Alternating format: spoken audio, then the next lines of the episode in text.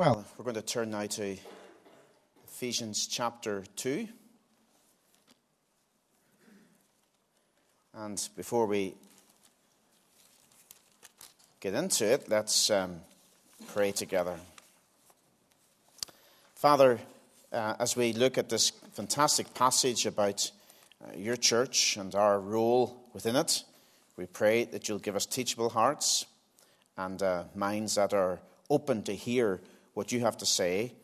Uh, we're very aware that the world around us um, squeezes us into its mold, and we ourselves have our own opinions about things, and we need to come under the authority of your word again and again. And we pray that you'll help us do that right now. In Jesus' name we ask it. Amen.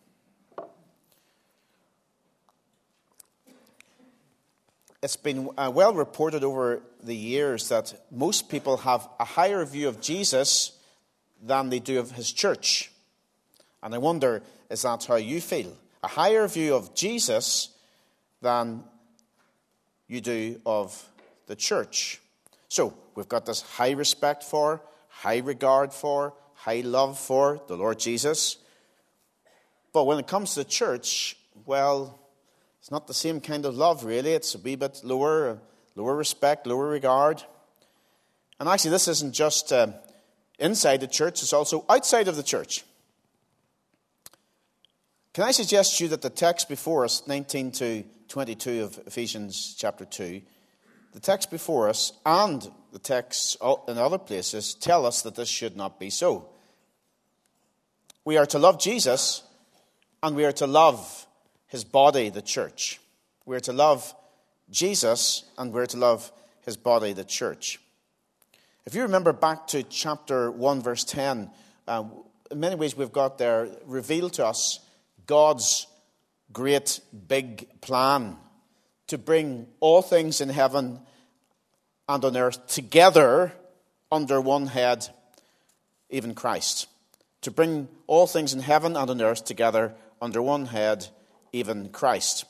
What Paul's been doing since he revealed that verse to us is that he's been dealing with the obstacles uh, to this plan being actually worked out. And there are basically three obstacles. Jesus was dead and buried. So what did God do?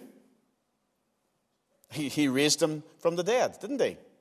And seated him at God's right hand in the heavenly realms. Chapter 1, verse 20. Then the second obstacle was that we were dead in our sins, deluded, disobedient, damned. Chapter 2, 1 to 3. So, what did God do? Well, He brought us to life, He raised us up, and we were placed in the highest position in the heavenly realms. Verse 4 But God, the problem and the answer.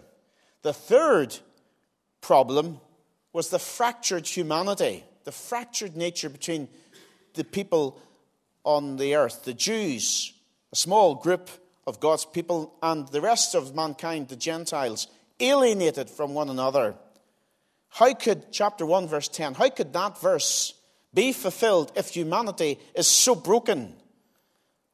But as we thought about last week, and particularly verse 13, but now in Christ Jesus, you who once were far away have been brought near through the blood of Christ. By the blood of Jesus Christ, we can have peace with God and we can have peace with each other.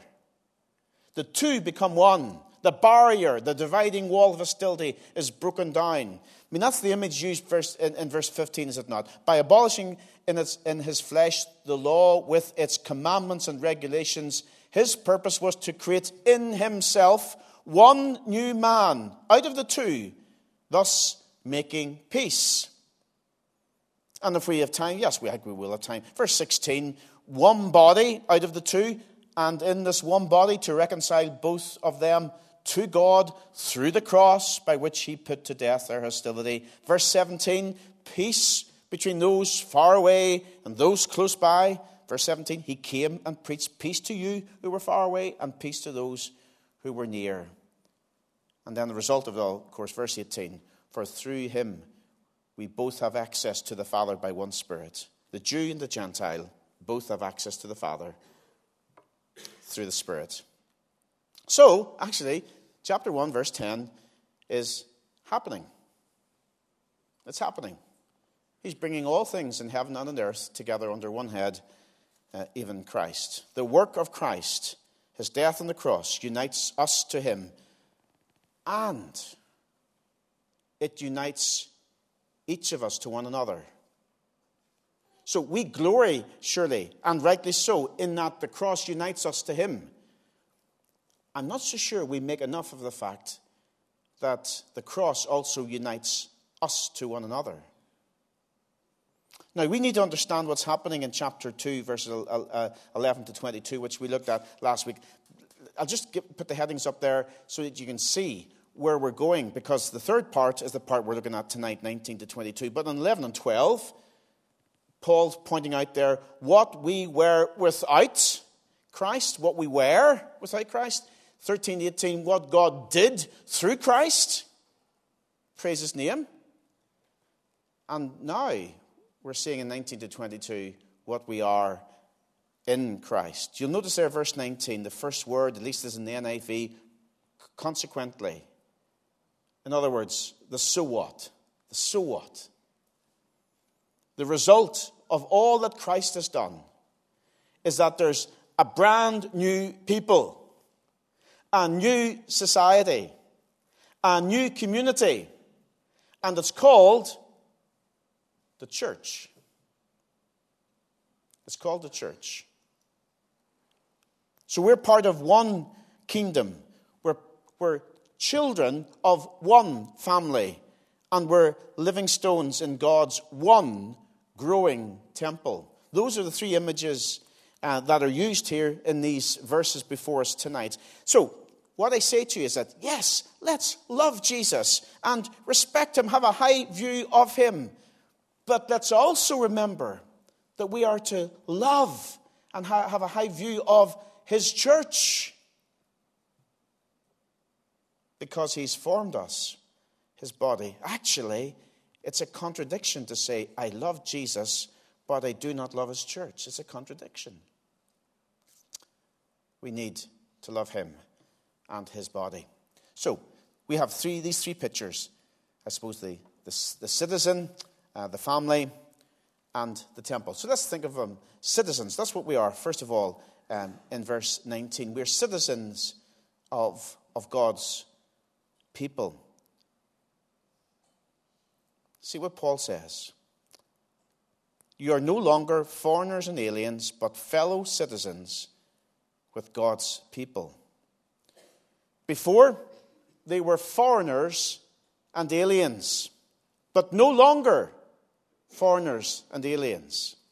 And what Paul's basically saying to these, um, these Gentile believers, largely in, in Ephesus, you didn't have a Jewish passport you didn't have a Jewish birth certificate. You were not part of the one nation state of Israel. What were you?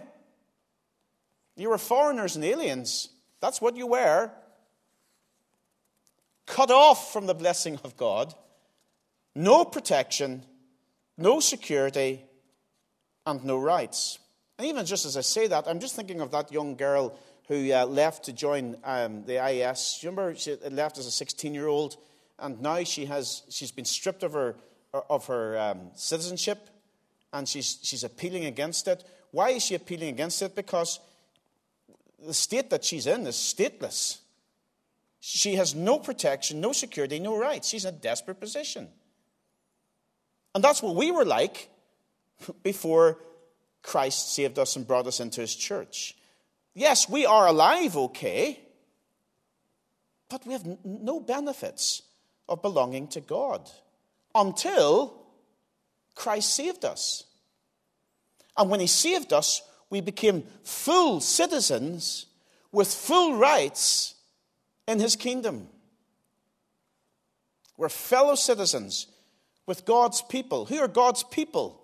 Well, people like Abraham and Moses and David and Ruth and Mary, and the list goes on. One people, our people. That's who we are. We're fellow citizens with God's people. Now, the word kingdom, of course, is not actually mentioned in the text before us, but God's people means God's kingdom. And it's a dominant theme in the Bible, and it points, of course, uh, to the rule of God. In the Old Testament, the, the, rule of God was displayed in the life of the nation of Israel. You'll, you'll know that and if you've at all been around the church and reading the Old Testament. Israel was to live the life of God among the nations around about. Yeah, they were to live the life of God among all the nations around about.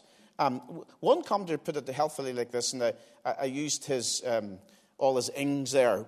The, Israel was to be a living, breathing, walking, talking witness that there is a God and that He is Lord and that He is sovereign. That was their job, that was their responsibility. And the nations all around were to see this witness and say, you know what? Those people are different.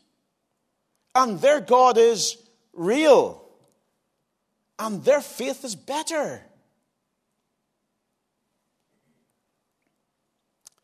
You see, they were meant to be a visible manifestation of the rule of God. But when Jesus came to earth, died on the cross, rose again to life, it made it possible for people like us, Gentiles, to be part of his kingdom people, fellow citizens with God's people. That's who we are now because of Jesus. So it's not just a one nation state, Israel.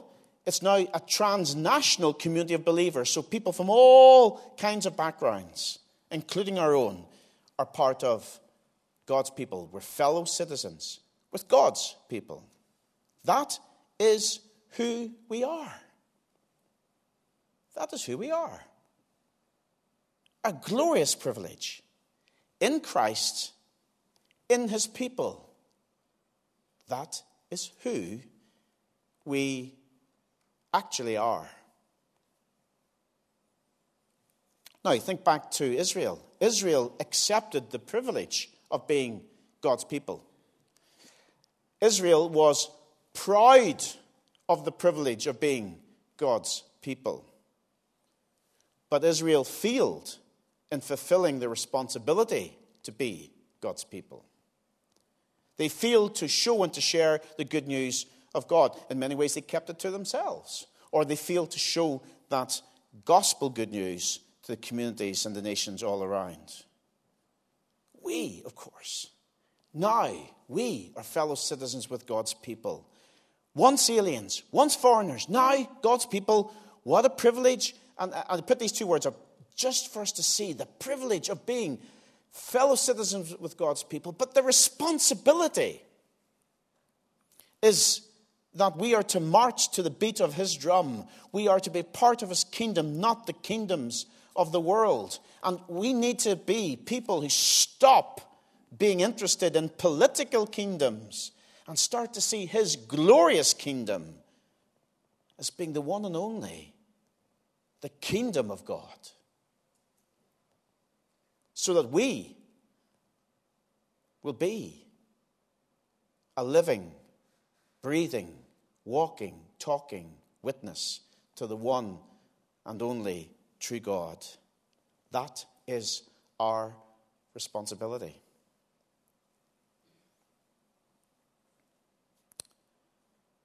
The privilege and the responsibility. I think in this we see the single biggest problem in our evangelism is that we're too like Israel. We want to have the privilege,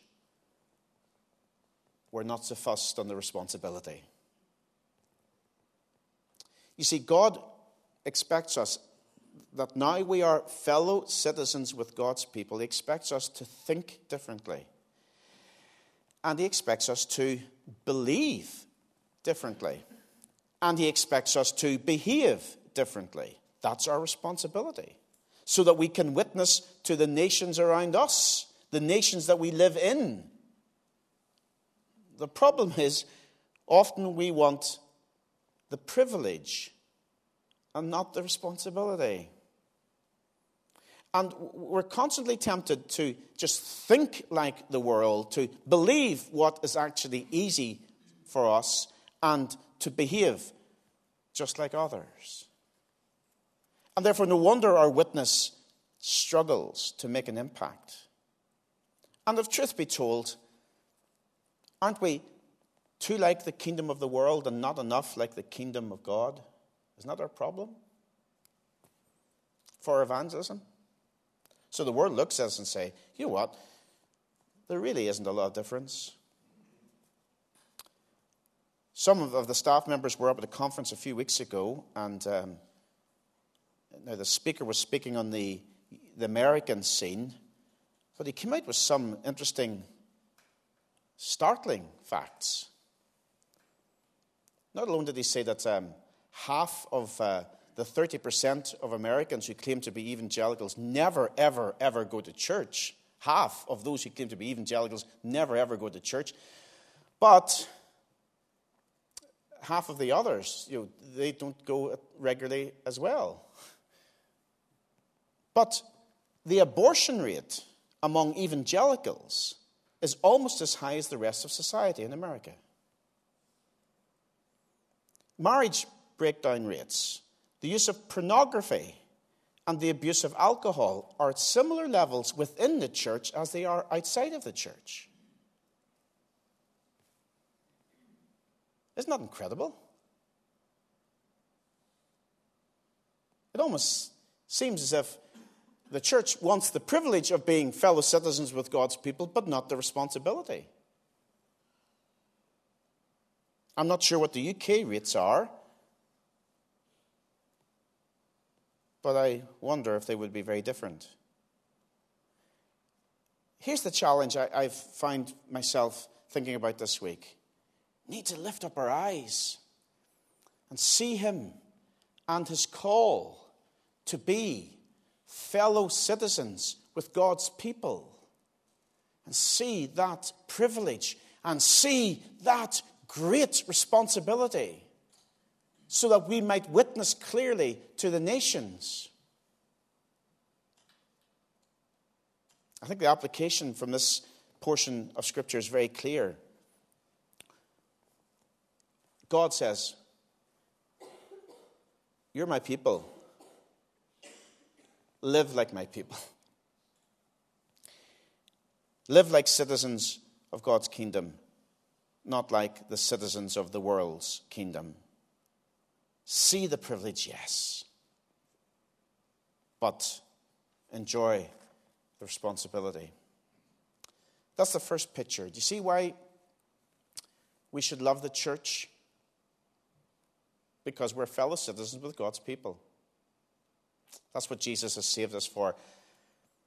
So, in other words, we're not just a wee club that meets, you know, once or twice on a Sunday and sometimes during the week. No, we're not a wee club. We are fellow citizens with God's people. The second picture is one of a, of, a, of a family. We see that at the end of verse 19. And members of God's household. This is amazing, isn't it? That people like us are adopted into the royal family of heaven. Uh, one writer put it uh, like this that even our very DNA, our spiritual DNA, begins the process of change when we're born again. This doesn't happen in natural adoption. Some of you know something of that. Natural adoption. But over time, in spiritual adoption, we become more and more and more like our Father. We're changed to be more and more and more like Jesus, or at least we should be. Peter talks about participating in the divine nature and escaping the corruption of the world caused by evil desires. So the Christian is born of him and adopted by him. And it's a wonderful privilege, is it not? To say we are loved as children of God. So that we are valued by God as children. And we are united, therefore, as siblings whatever our background might, be, color, class, creed, we often use those three C's, and they are true. We are part of one family. It's awesome that Jews and Gentiles from different lineages were brought together into one family by the Lord Jesus Christ. Centuries of hatred and division broken by the cross, the gospel, and the formation of the church. And of course, this idea of being valued as children and united as siblings is best seen in a local congregation. That's why we have local congregations of God's people in the church. For instance, the church in Ephesus, or the church in Rich Hill, or wherever you happen to be. Different backgrounds, different languages, different origins, but one family. Again, this is something I think we all can identify. It's easy to love Christians far away, isn't it? And I'm sure we all have our, um, we've all got, you know, this is your favorite church, obviously, isn't it? Well, maybe not. But we've always got our favorite other church somewhere, haven't we? It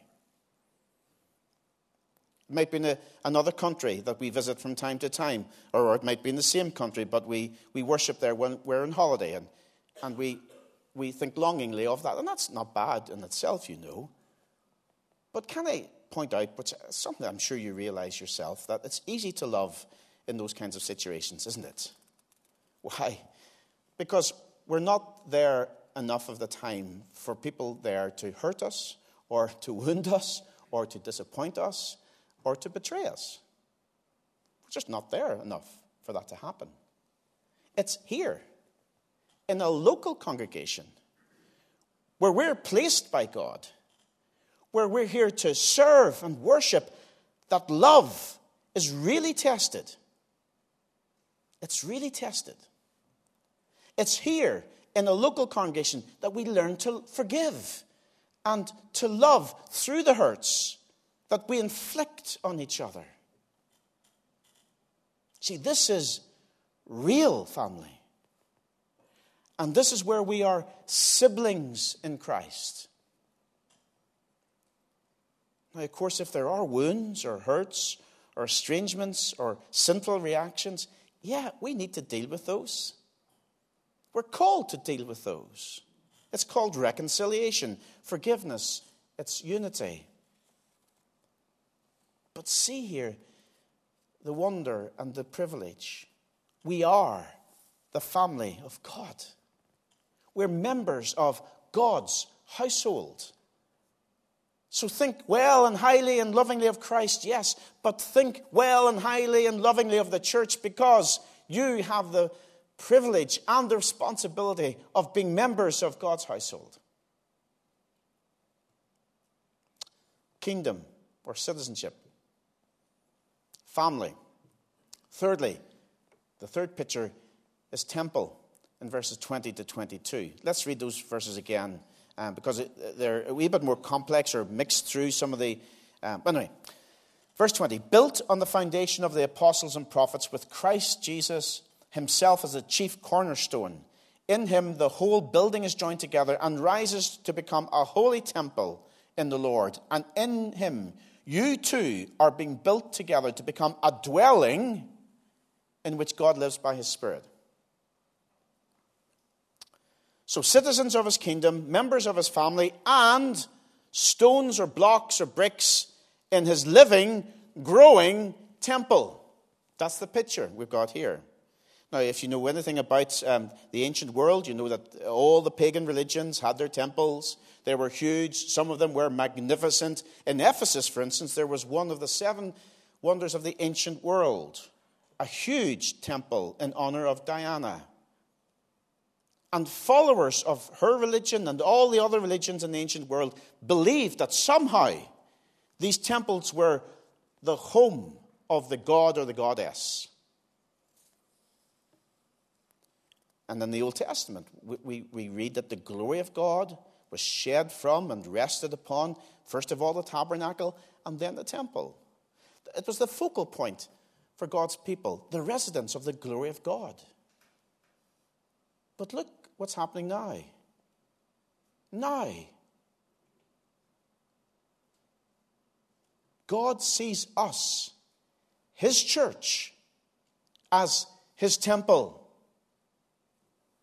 Verse 21 and 22 In Him, the whole building is joined together and rises to become a holy temple in the Lord. And in Him, you too are being built together to become a dwelling in which God lives by His Spirit.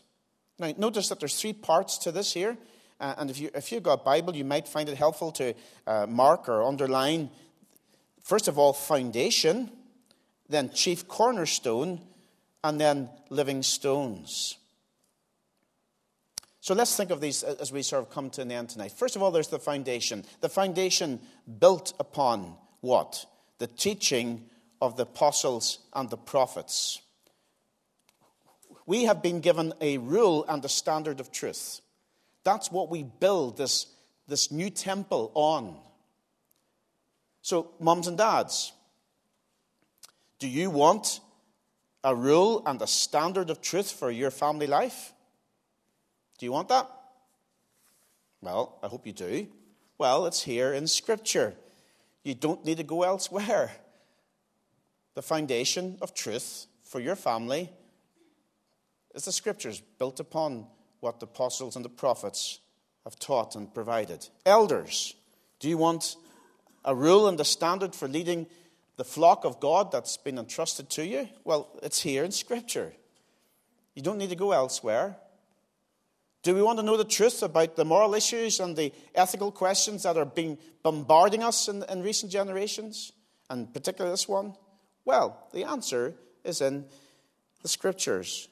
The foundation has been laid by the apostles and the prophets. But do you know what many people do, whether they be parents or church leaders or politicians? Do you know what they do when they're trying to find out what they're going to believe? Well, they, they do something very, very scientific. It's very, very complex. They stick their finger in their mouth they wet it and they hold it up to see which way the wind is blowing, to see what everybody else believes, what most people believe, what society wants, what people want. And then they decide what they are to believe and how they are to behave. They stick their finger in the wind. But that's not us. That is not what we do. We are not politicians looking for the biggest vote. We're not about seeking a majority rule to, to discover what the truth is. We're not about compromising to reach a consensus. Not at all. We are the kingdom of God. We are the family of God. We are the temple of God built on the truth that is revealed for us in Scripture. And that's why, by the way, we spend so much time not sharing man's opinion, not doing a little, uh, let's what do you think we should do, or what do you think we should believe, or how do you think we should behave? We don't do that because we believe that this book gives us all that we need because it's the foundation of our temple, our new temple, the temple of God and the foundation that's built upon the teaching of the prophets and the apostles. So we're building life, we're building family, we're building the church, we're bu- bu- building belief on that foundation. That's the first part. The second part is the chief cornerstone, with Christ Jesus himself as the chief cornerstone. Now, this isn't so familiar in modern days. The cornerstone was the first stone set in the construction of a building after the foundations were put in place. And all other stones will be set in reference to that cornerstone. Thus, determine the construction of the entire structure. So, if that cornerstone is not right, then the angles will be all wrong in the building. The walls will not be straight. And it'll be an unsound building. So, if we want a sound structure, in the, in the old days, you had to put the cornerstone in properly. Jesus is the chief cornerstone of this temple that God is growing and building. And nothing can compare to him. Nothing can replace him. Nothing can determine the construction of his church better than him. His life, his ministry, his gospel, all of it, the cornerstone of our faith and living and serving. And the cornerstone must be perfect as he is perfect. And we must align ourselves perfectly with him. It's not a matter of us you're saying, okay, 75% of what Jesus says, we will try and um, we'll accept and we'll try to put into practice, but the other 25% is, is not feasible, so we'll just ignore it. It's not even 90% is okay and we'll just leave the other 10% out. No, it's all of Christ, it's all of Him, it's all that He says, because He's the chief cornerstone in this temple. And then, of course, there's the, um, I suppose, the superstructure we might call the rest of the building. It's the bricks and the stones. Verse 21 and 22. In him, the whole building is joined together and rises to become a holy temple in the Lord. And in him, you too are being built together to become a dwelling in which God lives by his Spirit. We are the stones, we're the blocks, we're the bricks, we make up his temple. if that doesn't get you excited, I don't know what will. We're a part of the kingdom, we're part of a family, we're part of his temple. The living stones that we talked about and read from 1 Peter chapter 2.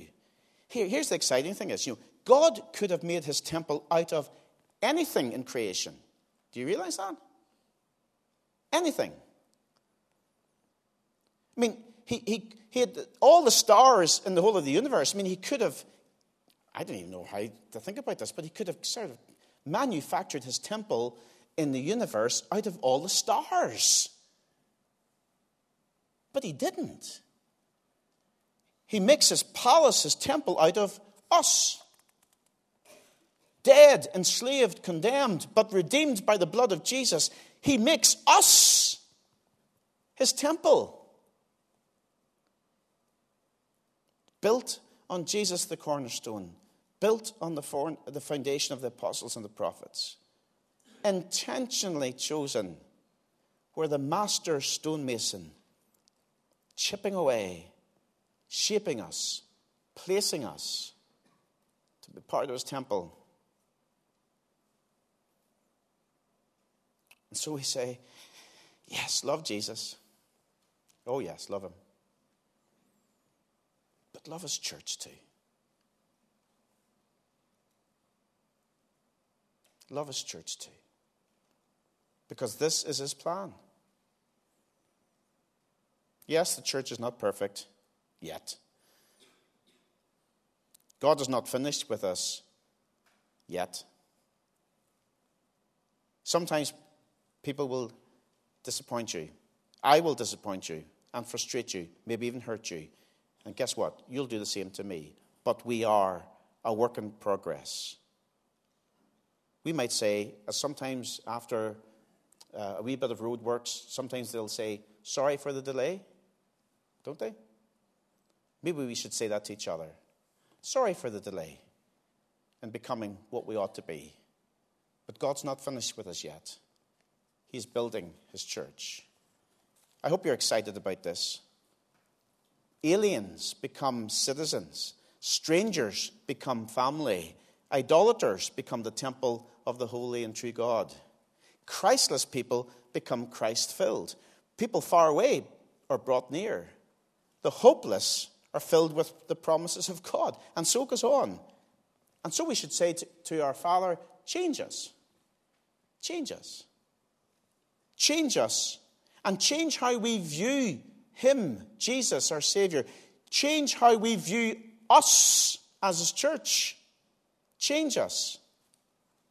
Show us who you are and who we are so that we might show the world how much God loves us and how much salvation is worth. His kingdom, His family, His temple, a wonderful privilege and a wonderful responsibility. Let's go out into that world and be what we're supposed to be. Indeed, that we might be His living breathing, walking, talking witness to our great God and his gospel. Let me pray for us. Father, we marvel at who we are in Christ. No longer foreigners and aliens, but fellow citizens, members of your great household, being built together to become a dwelling in which you live by your Spirit. Father, help us to love the Lord Jesus the way we ought. Help us too to love the church of Jesus Christ so that we might indeed share the message the way we ought to. You're good and you're God, and we thank you for teaching us tonight. Help us to respond with lives of commitment and dedication. We pray in Jesus' name. Amen.